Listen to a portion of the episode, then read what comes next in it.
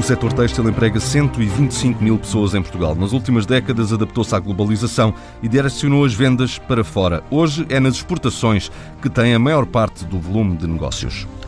No início da pandemia, a produção de máscaras ajudou a amortecer a queda nas vendas dos outros produtos e foi uma tábua de salvação para muitas empresas mas essa solução pode agora estar em risco.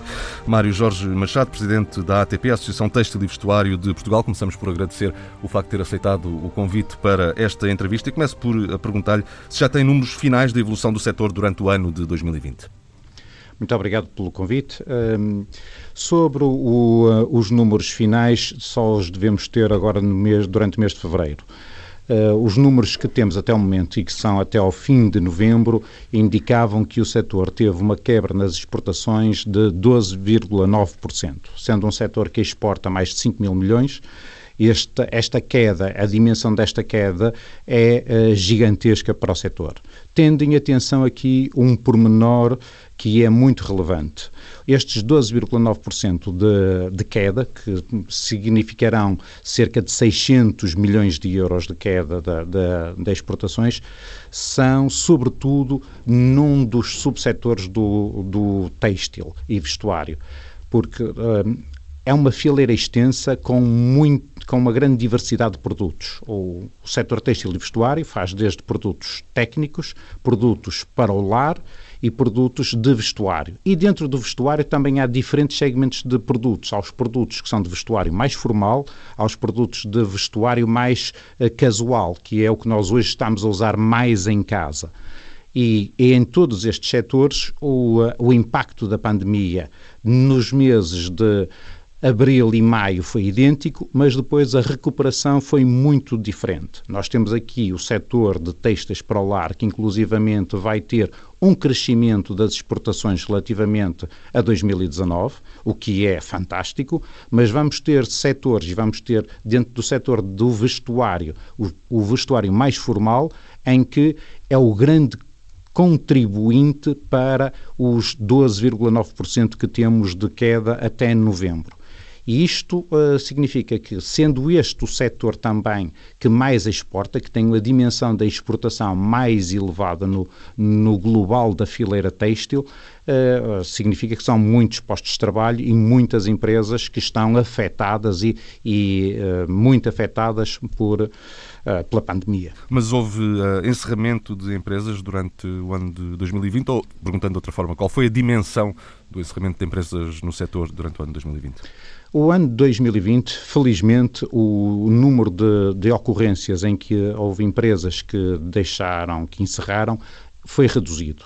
E isso uh, nós temos que reconhecer que houve um trabalho feito quando a pandemia uh, iniciou em que a utilização do layoff simplificado permitiu salvar centenas de milhares de postos de trabalho, quer no têxtil, quer no resto da indústria portuguesa e na indústria europeia, porque esta medida foi sim, similar em muitos países europeus. E esta medida, o layoff simplificado, conseguiu uh, evitar uma catástrofe em termos de encerramento de empresas. Foi uma medida uh, que precisou de duas ou três adaptações em, porque não estava de acordo com o que era a realidade empresarial. Eu aqui tenho que reconhecer, uh, a ATP teve um, em contacto direto com membros do governo para mostrar e para evidenciar o que são algumas particularidades do setor têxtil e que têm contribuído para o, para o sucesso do setor têxtil. Uh, eu aqui faço um parênteses para dizer que o setor têxtil, ao longo destes últimos anos, as exportações cresceram mais de 50%, portanto é um setor que tem tido sucesso no, no seu crescimento e no seu desenvolvimento, mas voltando ao tema das medidas, o, o layoff simplificado foi a medida que permitiu que as empresas conseguissem, uh, em ter uma parte significativa dos seus custos de mão de obra que fosse auxiliada pelos impostos dos outros portugueses. Houve aqui a população portuguesa, os outros portugueses que de, os seus impostos contribuíram para pagar o, o salário das pessoas que estavam em casa sem trabalhar. Mais à frente já lhe vamos uh, perguntar sobre o layoff simplificado e sobre se faria sentido ou não tê-lo agora, mas uh, pergunto-lhe então, uh, ao longo do ano de 2020, com recurso ao layoff, uh, evitou-se a perda de muito emprego, mas ainda assim houve perda de emprego no setor? Quase que não houve. Eu vou, há, há uma razão e há uma situação que é simples de perceber o setor têxtil e vestuário para formar uma pessoa para trabalhar neste setor, quer na área da fiação, quer na área da tecelagem, quer na área da confecção, na área da estamparia, são, é um investimento muito grande que as empresas fazem. São anos de investimento, o know-how está nas pessoas e a última coisa que uma empresa do setor industrial pretende é todo o conhecimento, todo o investimento, todo este know-how que seja desperdiçado, que, que perder este investimento. Esta ideia que é passada em algum tipo de situação em que as empresas contratam para despedir ah, é uma ideia perfeitamente descabida de quem, de quem não conhece o que é a realidade da indústria e de uma indústria que precisa de pessoas com formação, com conhecimentos e com uh, saber fazer, o saber fazer o produto. Portanto, uh, daí as empresas, o último do último do último dos recursos é dispensar pessoas em quem investiu para estarem habilitadas a fazerem os seus produtos. Uh, e isto explica muito porquê. Porque é que as empresas não evitam ao máximo recorrerem a, a, perder o seu conhecimento, as pessoas que têm esse conhecimento. Porque nós, todos nós temos a expectativa, e estamos convencidos hoje, de que isto é uma crise conjuntural. Nós, daqui a alguns meses, o mercado vai voltar a abrir, as, as potencialidades e as oportunidades para o setor têxtil e vestuário em Portugal são muito grandes. Nós, uh, tudo que é em termos de desenvolvimento dos novos, uh, daquilo que os consumidores uh, procuram no produto, quer em termos de sustentabilidade, quer em termos de design, quer em termos de economia circular, quer em termos de velocidade, o cluster têxtil português, que é o maior cluster têxtil europeu, está em excelente posição para responder a todas estas necessidades que os consumidores, especialmente aqui os novos consumidores, vão pôr na compra dos seus produtos de vestuário esta, perder este know-how, perder esta capacidade de criação de riqueza e de, e de exportações é um crime uh, de lesa pátria. Mas este novo confinamento veio alterar um pouco as perspectivas para o crescimento em 2021. Que perspectivas é que tem para este ano, para este setor? Infelizmente, todos estamos a constatar de que uh, o início de 2021 está a ser, em toda a Europa e em Portugal, mais difícil do que estávamos a antecipar. Uh, nós uh, vimos de um ano 2019 em que as empresas que foram mais impactadas uh, tinham expectativa de que em 2021 uh, eh, o, os negócios pudessem começar a crescer e aquilo que nós estamos a verificar neste momento é que estamos numa situação próxima daquilo que aconteceu em abril e maio de 2020. A Europa e, e o setor têxtil 80% daquilo que faz é para ser exportado, portanto, é um setor que vive do mercado europeu. O mercado português é importante, tem 20% do volume da, da produção do setor, mas a exportação vale quatro vezes o mercado europeu, o mercado português, desculpe. E esta situação faz com que o que se passa na Europa e o que nós vemos que se passa na Europa, temos uma série de países confinados, outros também com reduções de horário, as pessoas com medo de irem às, às lojas, de, de estarem na rua, de irem aos centros comerciais, nos casos com medo, noutros por, uh, uh, uh, estão encerradas, significa que só as vendas online que representam para as marcas normalmente entre 20% a 25% das vendas, no caso das melhores práticas, o que que eh, tem como consequência que as encomendas à fileira, as encomendas ao setor industrial, neste momento sejam muito reduzidas e haja um impacto. Ah, este setor da fileira que está na parte do vestuário está a ser fortemente impactado novamente. E as medidas de apoio que há do Governo são suficientes ou são necessárias novas medidas?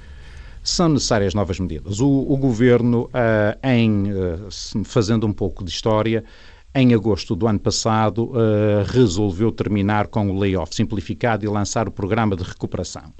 Uh, o programa de recuperação, como o nome diz, pressupunha de que estaríamos numa fase de recuperação da economia. O, o layoff foi desenhado para assistir numa fase em que as empresas uh, tinham um impacto muito forte na sua carteira de encomendas. Hoje nós estamos novamente nessa situação. Nós, as empresas, o, o, programa que foi desenhado e o programa que atualmente está em vigor não corresponde às necessidades das empresas, nem permite, não é suficientemente capaz de uh, auxiliar as empresas a, a ultrapassar este, esta situação. Temos Era... que encontrar medidas mais capazes. Era necessário então um novo layoff simplificado, semelhante ao da primeira vaga?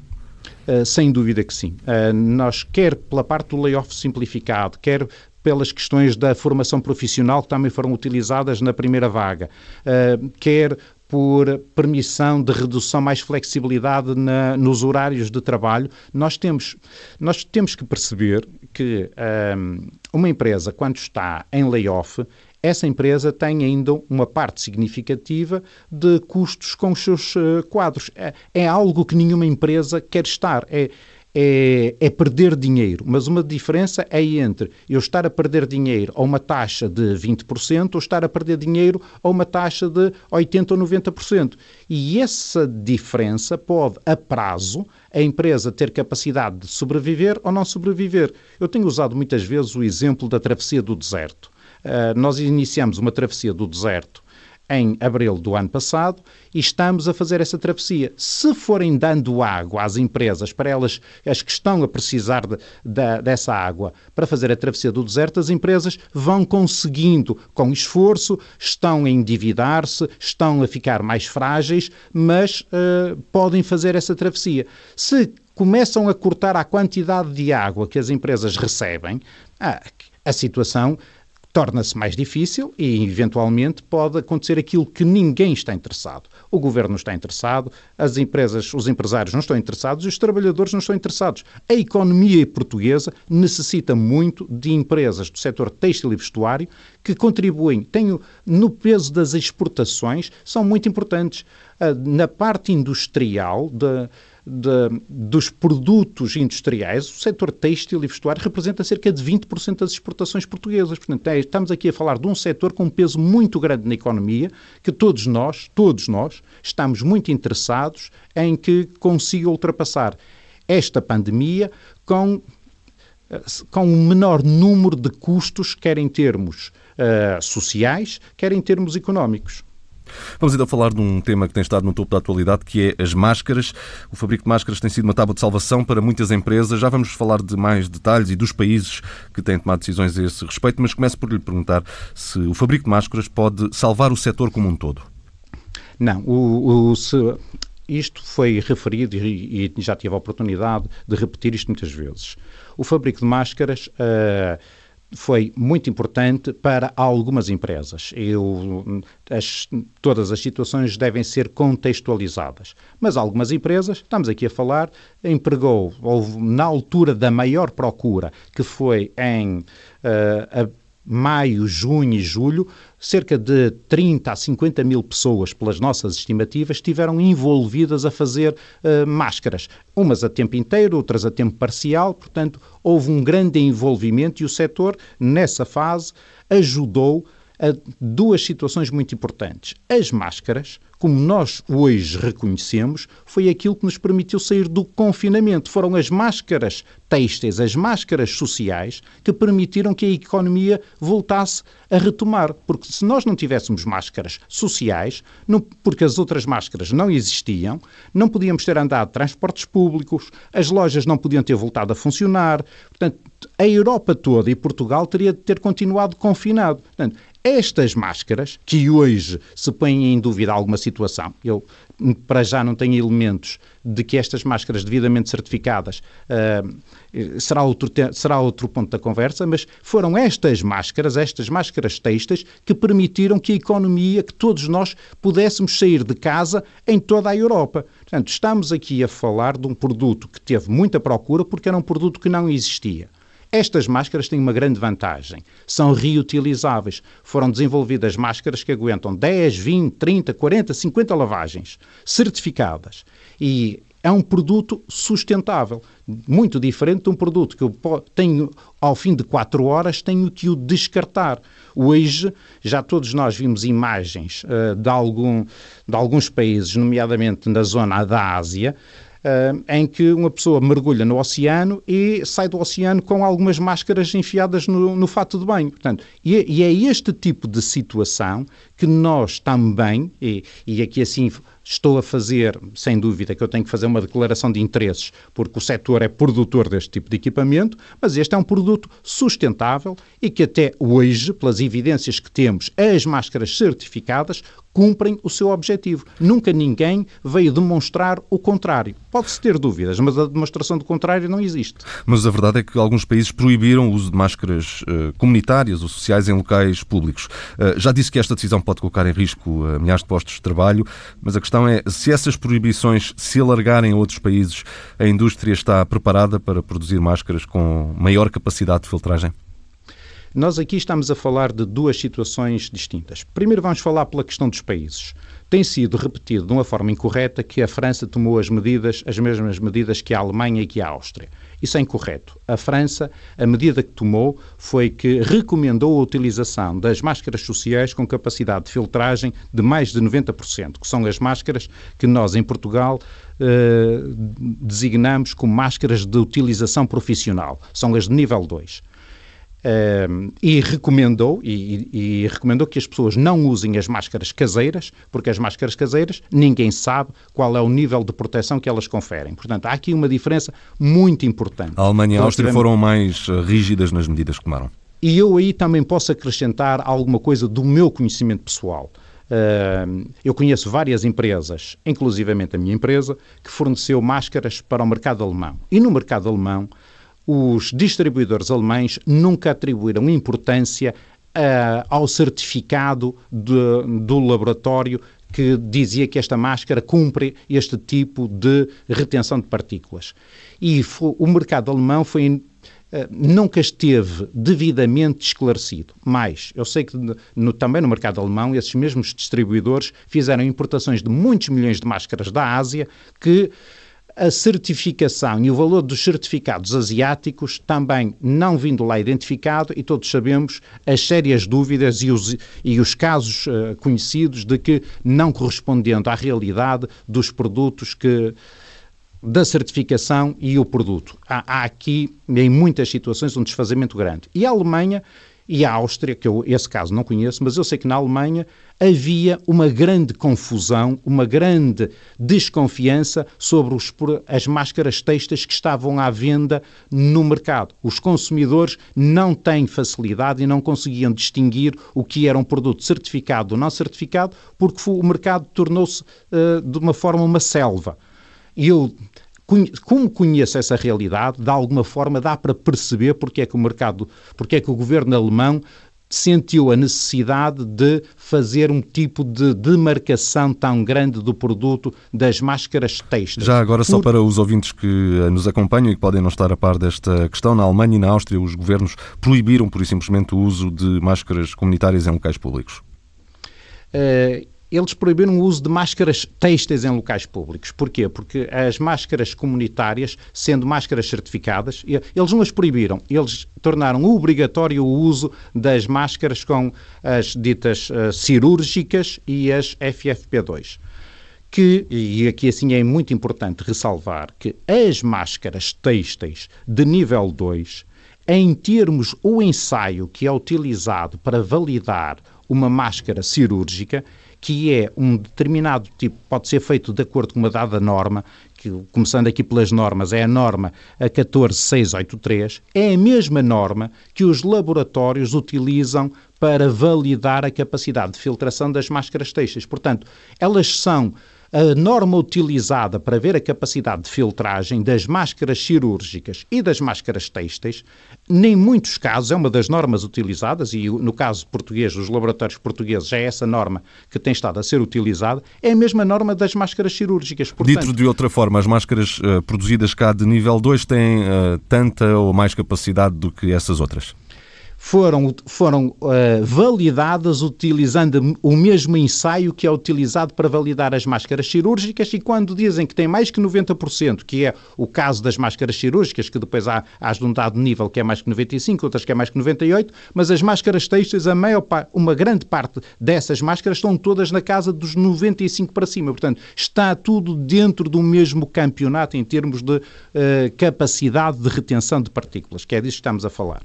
E eu agora é, tenho que ressalvar aqui uh, um ponto importante. Foi aquilo que eu já disse anteriormente. Estas máscaras foram as máscaras que nos permitiram sair de casa. Portanto, estas máscaras não apareceram em janeiro de 2021. Estas máscaras estão no mercado, estas máscaras certificadas estão no mercado desde maio de 2020. Foram elas que nos permitiram a todos, durante estes meses, permitir ter uma convivência social próxima do normal, desde que utilizássemos as máscaras e cumpríssemos as outras regras. Mas um dos, um dos argumentos que se coloca nesta discussão é a questão dos, das novas variantes do vírus, uh, e esse é um dos elementos. Mas uh, eu queria perguntar-lhe que um dos problemas pode estar no facto das máscaras produzidas em Portugal não terem estampado na própria máscara, no exterior da máscara, de forma visível, o símbolo que indica a certificação. Essa solução seria suficiente para ultrapassar esta dificuldade?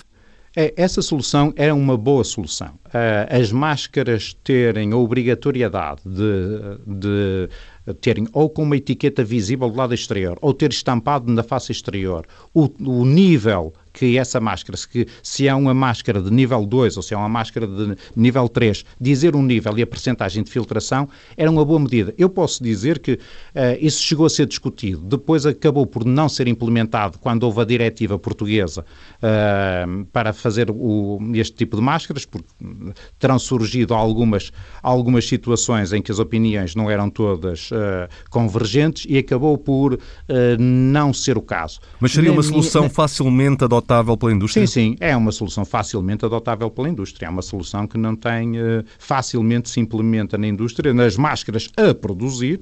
Uh, se a diretiva da norma, para a norma portuguesa assim o incluir, essa é uma situação que pode ser perfeitamente uh, utilizada e aí já passará a ser visível, quer para o próprio consumidor porque ele, quando compra na embalagem, diz qual é o nível e a percentagem de filtração, mas depois passa a estar escrito na, no respectivo produto também qual é o nível de filtragem que o produto lhe garante. Já falou com a Direção-Geral de Saúde ou com o Governo sobre este assunto? Uh, nós, uh, o, este contacto, temos tido contactos na fase, quando foi na fase do desenvolvimento das máscaras e criar a diretiva para, a, para o desenvolvimento das máscaras, em que estiveram envolvidas as, as associações e os laboratórios. Nesta fase, sobre este ponto atual, não. Não falamos nem com a Direção-Geral de Saúde, nós, associação, não falamos nem com a Direção-Geral de Saúde, nem com o Governo. Mas vai é falar? Vamos falar, claro que sim, vamos falar.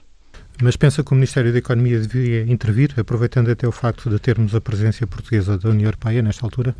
O, o Ministério. Eh, o Ministério da Economia português não pode dar instruções uh, ao governo alemão. É verdade que, estando na presidência europeia, pode exercer aqui uma magistratura de influência sobre as decisões da comunidade europeia.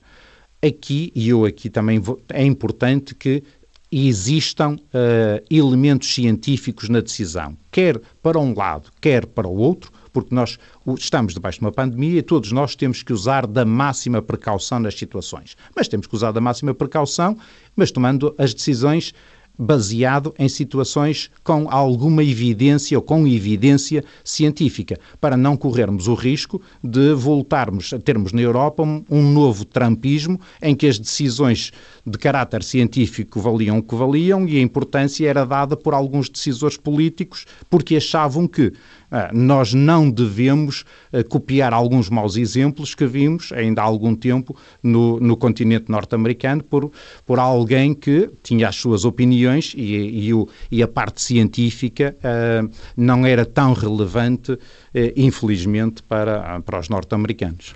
Mas para terminar este tema das máscaras, está em condições de garantir que as máscaras fabricadas em Portugal têm a qualidade uh, necessária para oferecer o nível de proteção que toda a gente deseja?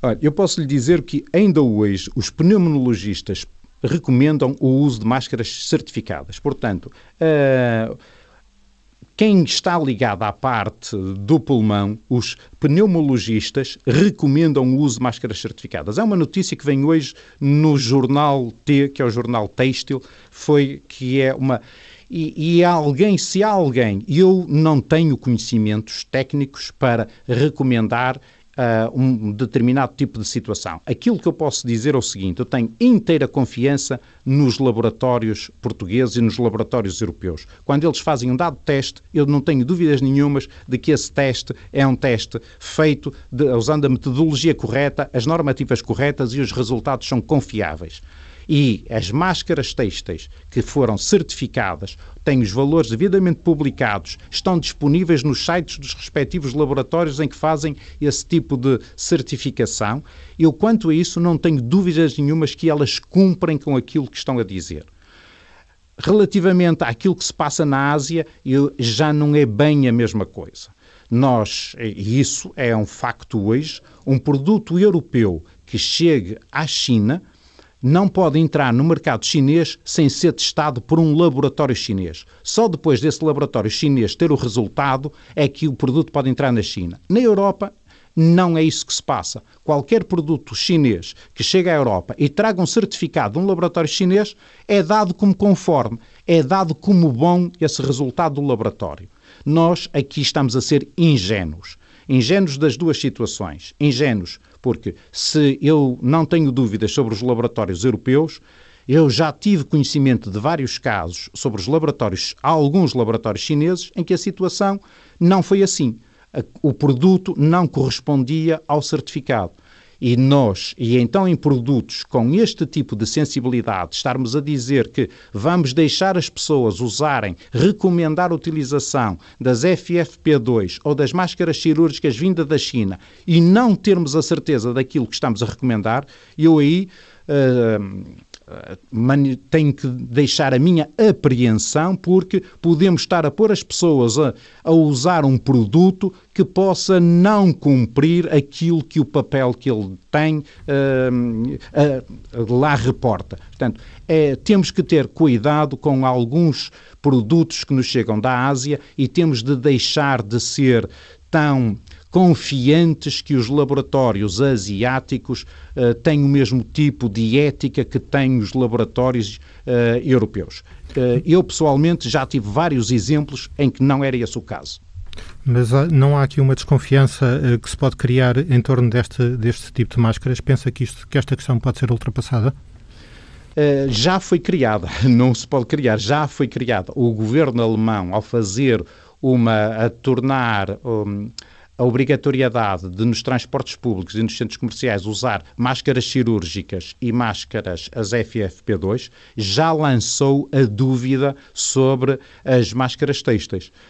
Dúvida é essa, uh, e eu aqui repito, o governo francês não, mas uh, dúvida é essa que colocou dúvida na cabeça das pessoas porque é que o governo alemão tomou uma decisão dessas.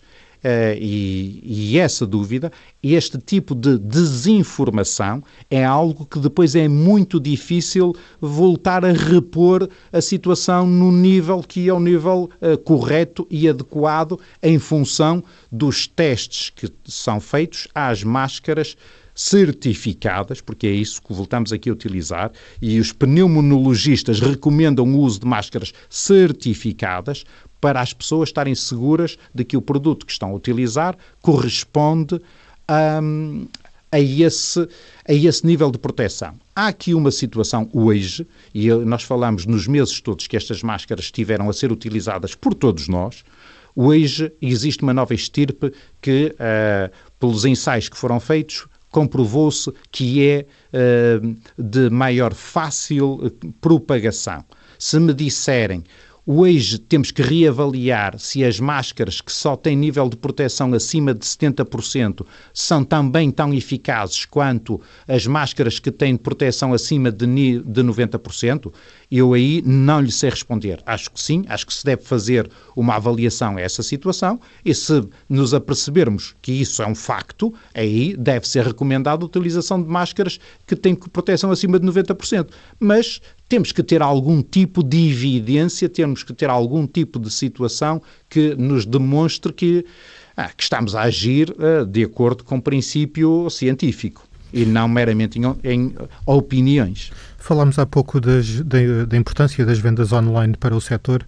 Esta será uma tendência passageira ou é uma questão que veio para ficar?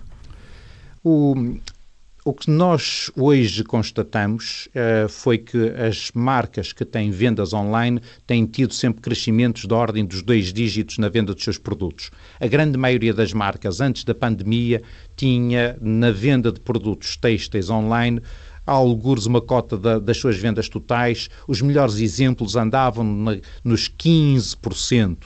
A grande maioria andava nos 5 a 10%. Hoje, uh, parte das marcas, as, as, melhores práticas hoje em termos de vendas online já andam na, em valores da ordem dos 25%. E, este, e esta evolução das vendas online veio uh, para ficar. Como em todas as situações, hoje as vendas online têm um peso maior do que porque estamos confinados, mas vai regredir, e esta é a minha opinião, vai regredir alguma situação, mas é um novo hábito que se adquiriu. É o mesmo hábito que se passa hoje com as reuniões utilizando as plataformas digitais o, o, mundo vai se tornar diferente. Nós evoluímos no período de um ano aquilo que as expectativas eram para evoluirmos num período de 3 a 10 anos, dependendo dos tipos de modelos. O teletrabalho é outra das situações que também veio para, para cada vez ser mais uma componente em termos de trabalho. Nós vamos estar a viver num mundo mais híbrido. a situação física é importante, mas a situação digital veio vai ter uma cota de mercado maior do que aquela que tinha antes da pandemia. Isso vai ter implicações em diferentes setores, desde a forma, e todos nós temos essa experiência,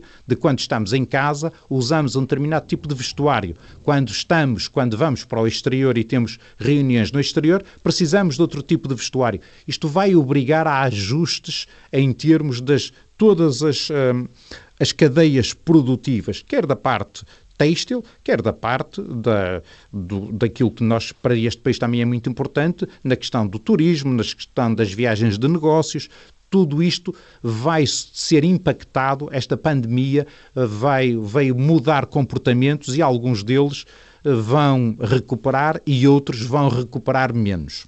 Para uh, terminar, e apelando à sua uh, capacidade de síntese, nesta semana o Governo já admitiu que terá de fazer uma revisão em baixa do cenário macroeconómico. Ora, este fator, conjugado com os outros que uh, falámos, nomeadamente esta questão das máscaras, que ainda está em evolução, isso não o faz temer por uma evolução negativa da indústria têxtil neste ano de 2021?